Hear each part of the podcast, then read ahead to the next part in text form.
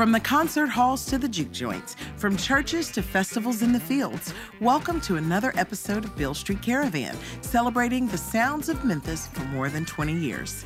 Heard around the globe on NPR Worldwide. Hi, I'm your co-host, Pat Mitchell Worley. And I'm Jared Boyd.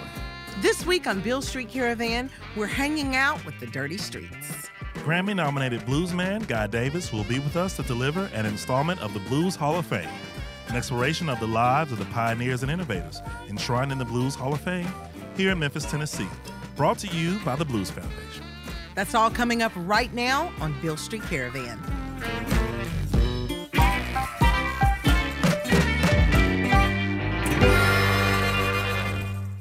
Hey, Pat. Hey, JB. This week, we're getting back to the blues with Dirty Streets. Yeah, you know, we are no strangers to the blues. In fact, we're some of the biggest blues kids on the block. But the Dirty Streets, man, these young guns, they incorporate a special blend of Southern rockin' and classic down-home sensibilities that come up with a special blend of that bluesy stuff. That's not all. The group members promise a blend of jazz, Motown, and stacks to pull off their flavor. I think that's akin to what the folks in kitchens across the globe might call a tall order. But we're certain this band has just what they need to pull it all off. The group's vocalist and guitarist Justin Toland isn't a Memphis original, but instead was born in another music city, Austin, Texas, before making the leap to the Bluff City music scene. Likewise, the group's drummer, Andrew, was born in Shreveport, making the lone Memphis-bred performer in the trio the group's bassist, Thomas. However, all three members had a penchant for finding a common ground between Memphis' soul and rock and roll, a feat most real ones out there know isn't too hard when you understand the music style's intrinsic link. Once together, the group took a lo-fi approach to recording, getting together to cut demos on a pretty bare-bones tape recording setup. The vintage no-frill sound ended up as the group's gift, rather than a curse, helping them cut through the fray to become standouts in the crowded local music community. And they've come a long way since those early recordings. That's right, Pat. They stepped up to the big boy studio, making a pretty lasting impression. In 2009, they released their debut, Portrait of a Man, to much fanfare with audiences throughout the region. And in the years since, they've issued 4 studio albums with 1 live record out on the market to boot. That brings us to today's performance, where they performed in front of a lively audience at Growlers in Midtown Memphis, a club that they often performed at. In fact, the first place I ever saw them. And you can tell that the energy of the crowd is made up from some other Dirty Streets faithful, those who know the band very well. So here they are, Dirty Streets, live on Beale Street Caravan.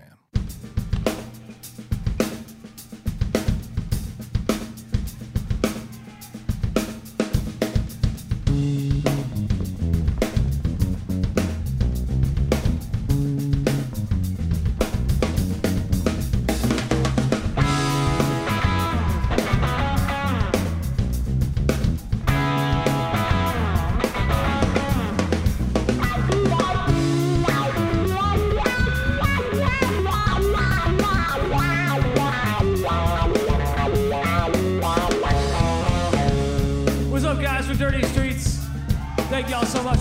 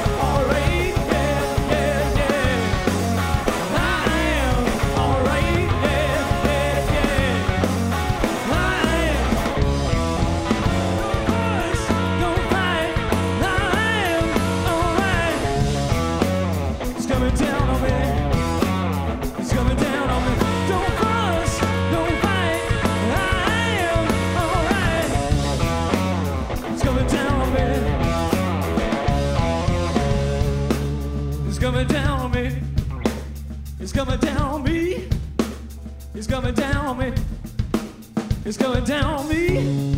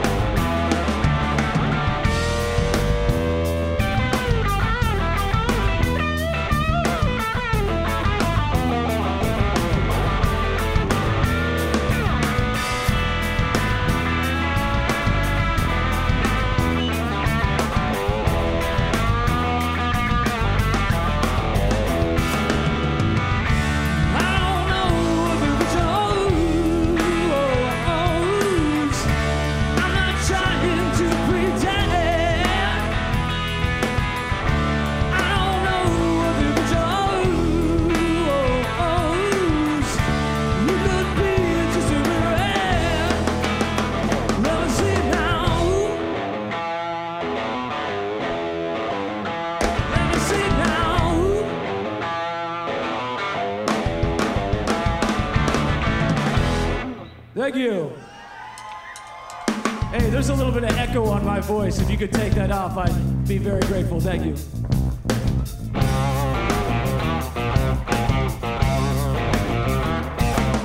She stepped down to town and fall. Back again, now you're back for more. While you do it, these are crazy things. Diamond rings. Now you know.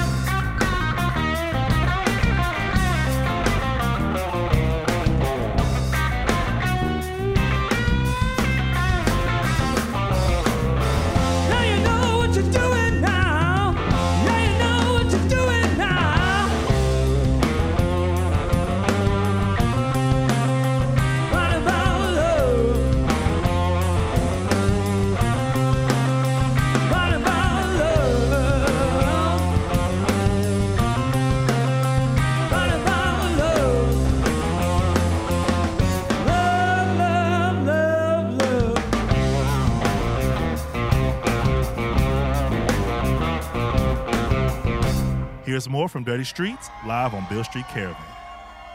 Thank y'all so much, man.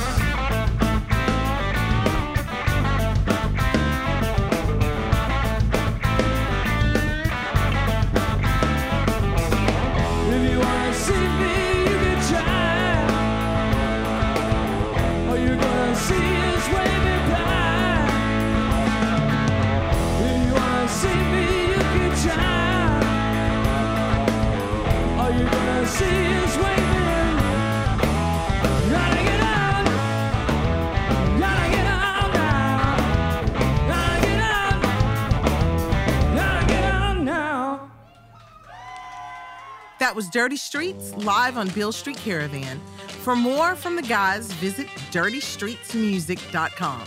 We'll be back with more music from Dirty Streets in a bit.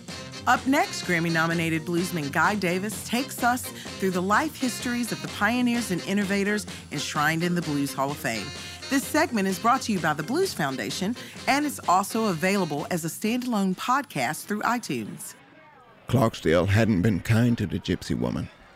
Boll Weevil got most of the harvest, and the carnival just about got stranded. The gypsy woman left her tent to find business.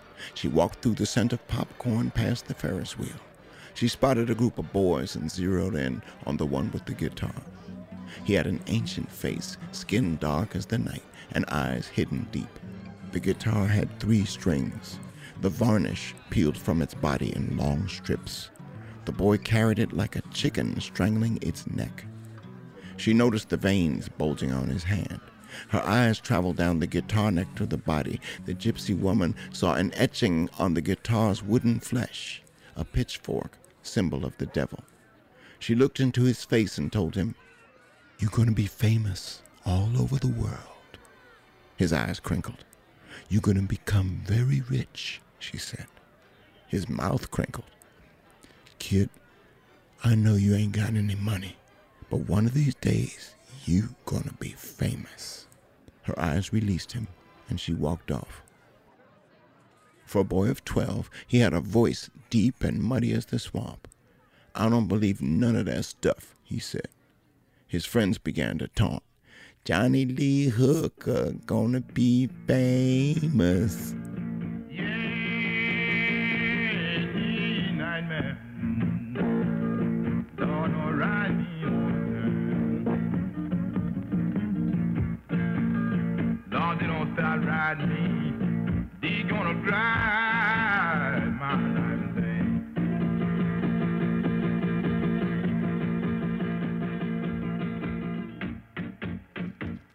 He walked home alone through the moonlight.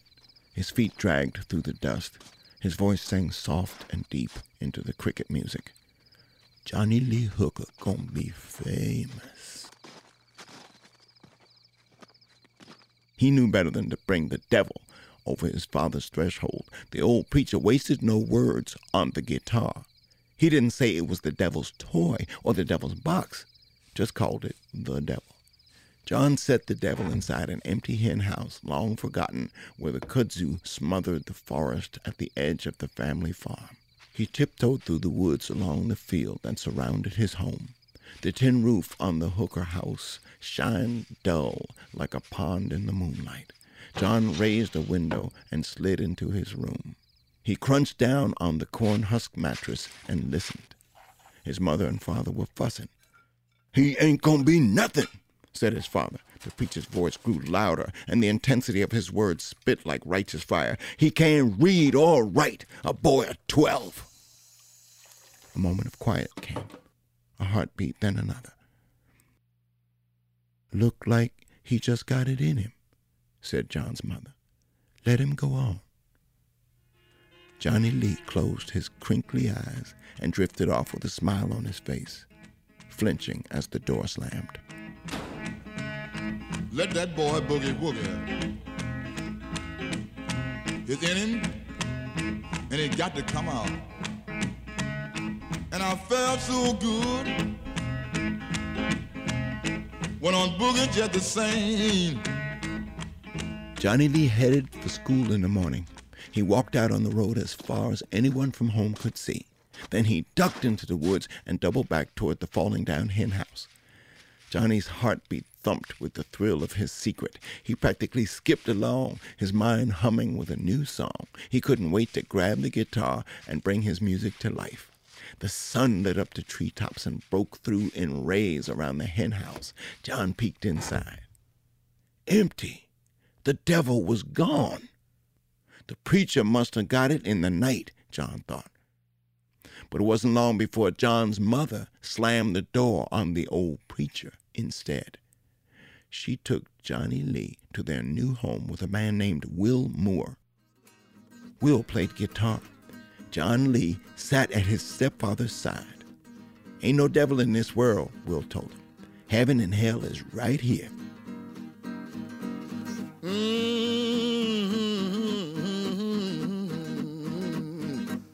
Everybody talking about that burning hell. Ain't no heaven, ain't no burning hell. Where I die, where I go, can't nobody tell. I said, can't nobody tell.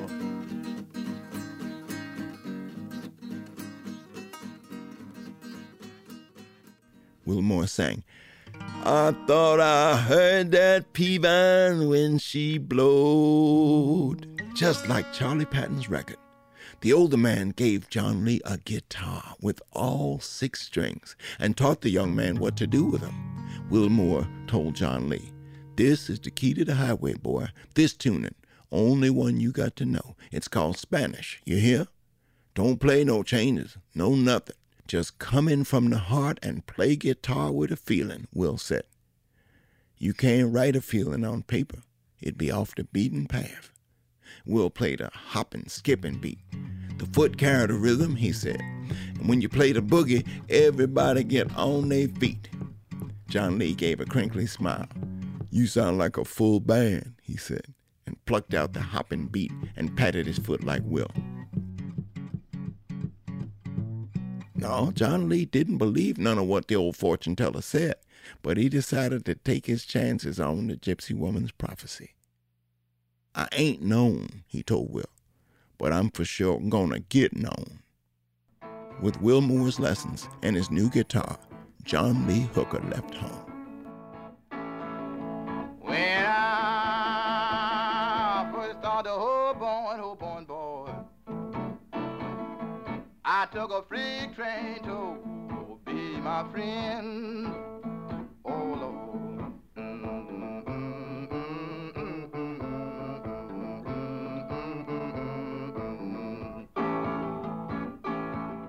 You know, he hiked through Detroit until he reached Paradise Valley.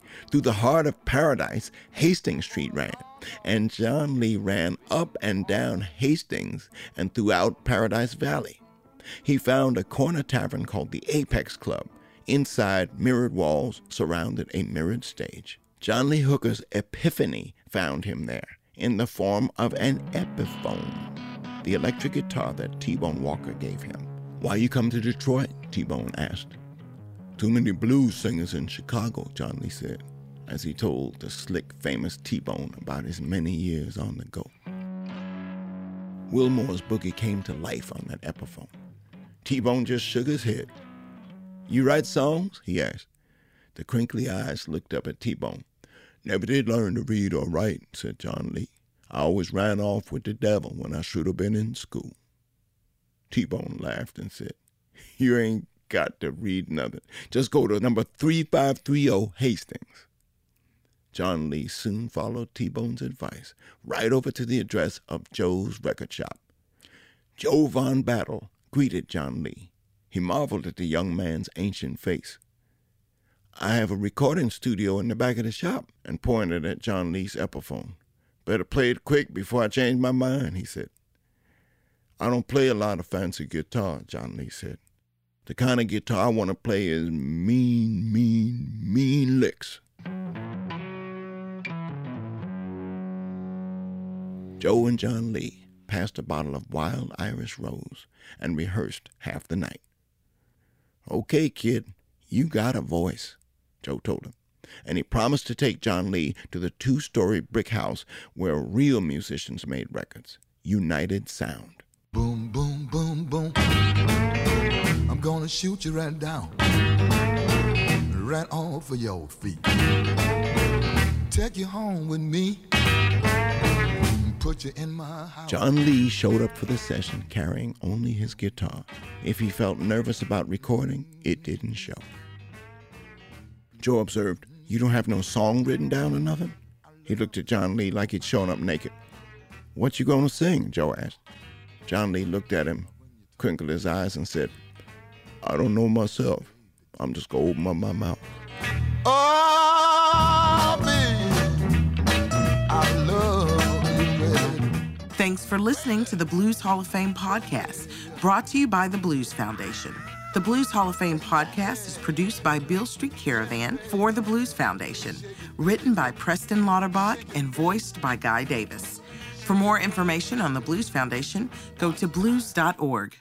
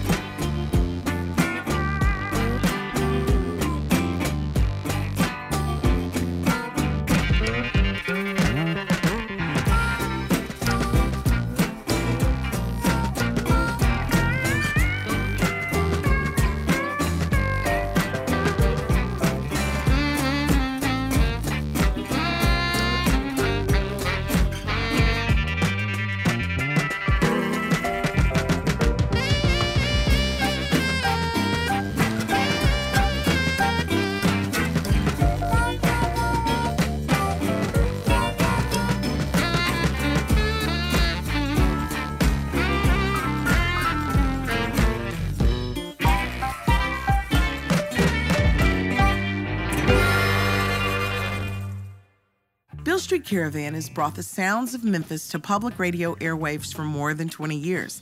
And now you can see what we've been talking about. Check out our series of digital shorts through our website or go to ilistentomemphis.com. I Listen to Memphis is about Memphis music today, the people who make it, and the places and culture that fuel it. ilistentomemphis.com. Beale Street Caravan is supported by awards from Memphis Travel and Tennessee Arts Commission. We're back, and if you've just turned us on, we're listening to a live show from gritty rock soul band Dirty Streets, live at Growlers. The performance marked a milestone for the Memphis-based trio, as it was an album release party. That's right, Pat. This is their 7th release, titled Who's Gonna Love You. The album is comprised of pre-pandemic recordings produced by Matt Ross-Spang. Ross-Spang, who is now the proprietor of his own new state-of-the-art studio, Southern Grooves, worked with the group at his previous workplace at the iconic Sam Phillips Recording. Spang, of course, is best known for his work with the legendary John Prine. With him, he produced numerous songs as a young gun in the studio.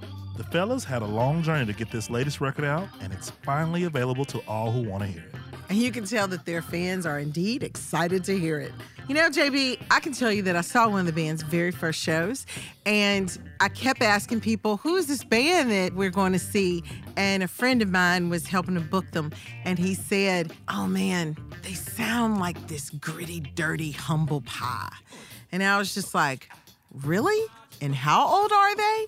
They were just too young in my eyes to sound the way they sounded. And this ride has been amazing to watch this band evolve from young players into more seasoned Memphis musicians. Well, here it is, a slice of some dirty, humble pie. Here's the Dirty Streets, live on Beale Street Caravan.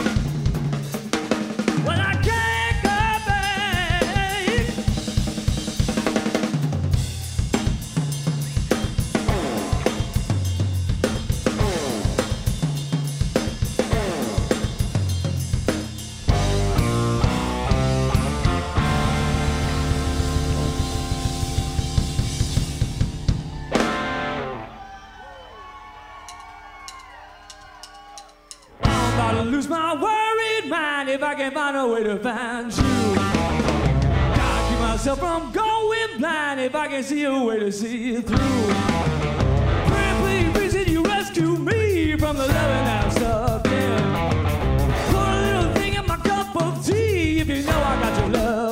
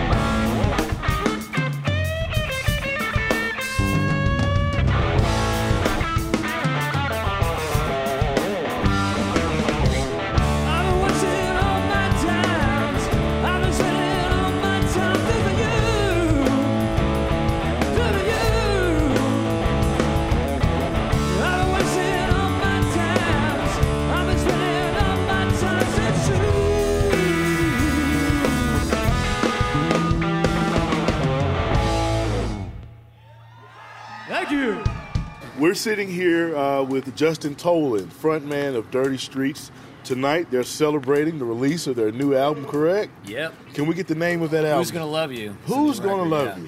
That's the question of the year. Yeah. Where does the title come from, and why'd you pick it?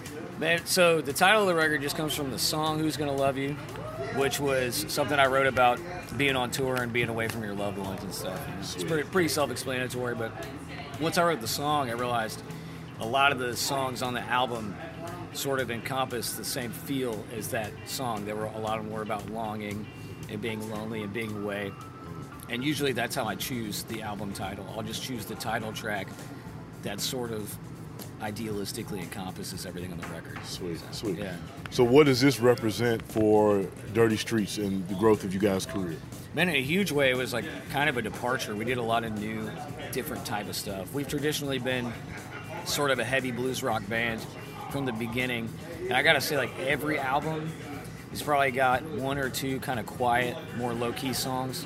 This one has almost half the album is a different type of song. So, you know, as you go through the album, you'll get a lot of textures. There's stuff in there that's really classic Dirty Streets, you know, more the sound that we've been developing for a decade or whatever. But there's a lot of stuff. We pushed ourselves a lot in a different way. We worked with a producer, which we'd never done before, named Matt Ross-Spang. The writing for these songs, was it mostly done prior to the studio dates, or did you do a lot of writing after getting with Matt, hooking up with him, and getting in the studio? It's both. It's like the way every album happens for us now is you write all these songs, and I'll take them to the band. We'll kind of work on them, but we don't usually finish them until we're about to go in the studio. And then right at the last minute, I always write like five more and get rid of five, you know? It's like, once you get in that role of writing, the creativity starts flowing, and it's, you know, it's almost like right before the album, you'll almost write a whole new album. It happens every time. A band such as yours, that hard blues rock sound, that electric energy that you guys convey on the stage every time I've seen you play. How difficult, if difficult at all, is it to capture that energy on the record? I think that's been the hardest thing for us. Our first two albums, I remember people coming to see us, maybe first three albums, and people would be like, man, I heard your album online, or, you know, I got a copy of your album, I love it, but it doesn't do you guys any justice. People would say that all the time. You know? So, you know, we were at this point three albums into it, I'm trying to think, what are we doing wrong? Yeah, you know, our first two albums were recorded entirely live. We didn't do any overdubbing. It was just like we went in a room and recorded them. So I thought, you know, we must be capturing that live energy. But what it was lacking is just proper production and someone who understands how to make your band sound as big as it does live, because, you know, live is different than on record. Are you on tour right now? Are you kicking off a tour? Are you at the end of a tour? We just got done with a tour in the summer. We did a, like, 27 cities or something. Wow. That was great. That was the first big tour we've done back since the pandemic. And right before 2020, we were in the middle of a tour that got canceled in March of 2020. And we came back, and I think in 2019, we did like over 100 shows. So we were really kind of starting to pick up a little bit. And now we're about to be back on the road again. We just found out that we're going to Europe in April, so that'll be a big tour, and I think we're going to go back out to the East Coast in December and probably do some more Southeast dates and go back out west in the springtime. So it's lining up. Man, that's beautiful. You guys are busy, and it's well deserved. You got a huge sound that we love at Beale Street Caravan. You've been on the show before. I personally love it, man. You know that. We've talked before. Yeah, thank you. One or two more questions, if you don't mind. I'd like to rewind the clock a little bit, man. Okay. Where did the idea for Dirty Streets come from? Who put the band together, and how'd you guys come together? So it came together really through me and Thomas, our bass player, meeting years and years ago, probably back in, before we even played together, we met in 2006.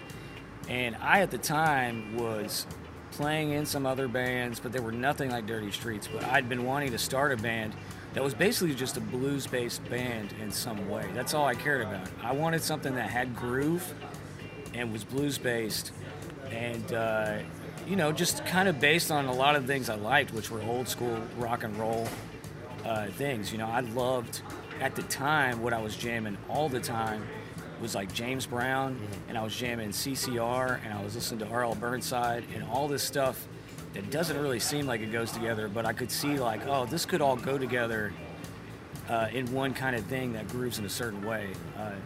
So I met Thomas.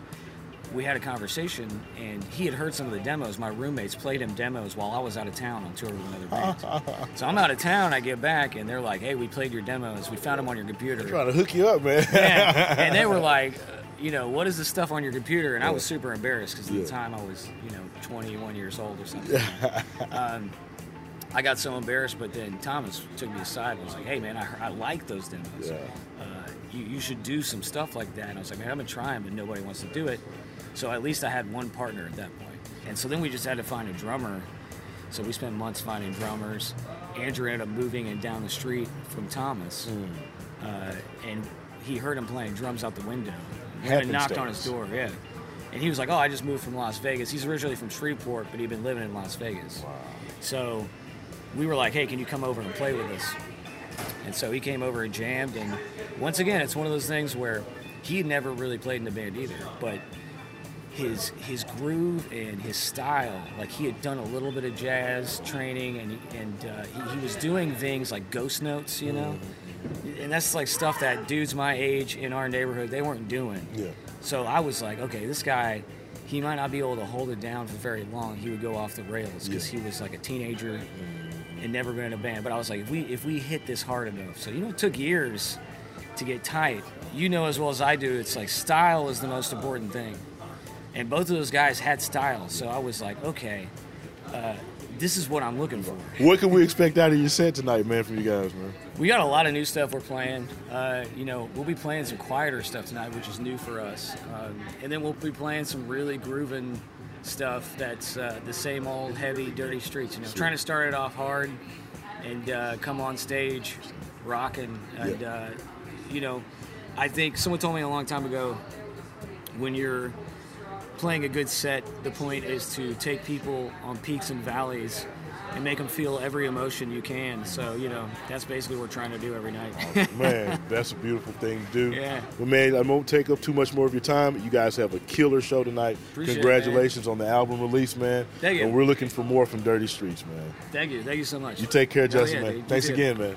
Here's more from Dirty Streets live on Beale Street Caravan.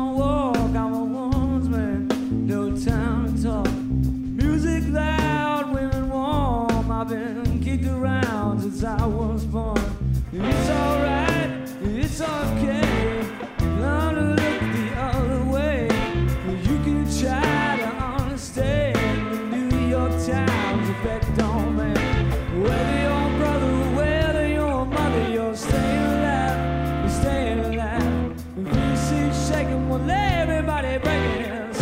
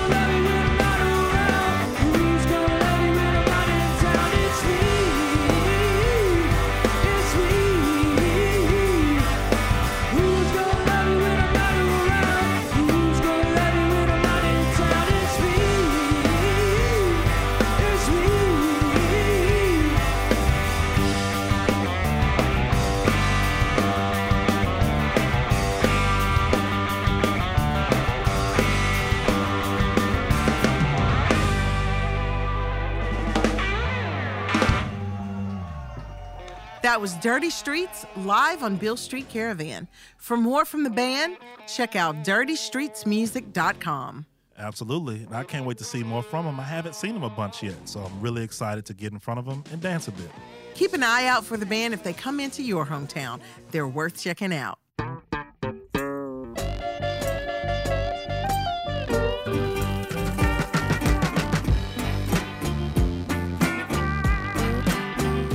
Beale Street Caravan is supported by awards from Memphis Travel and Tennessee Arts Commission.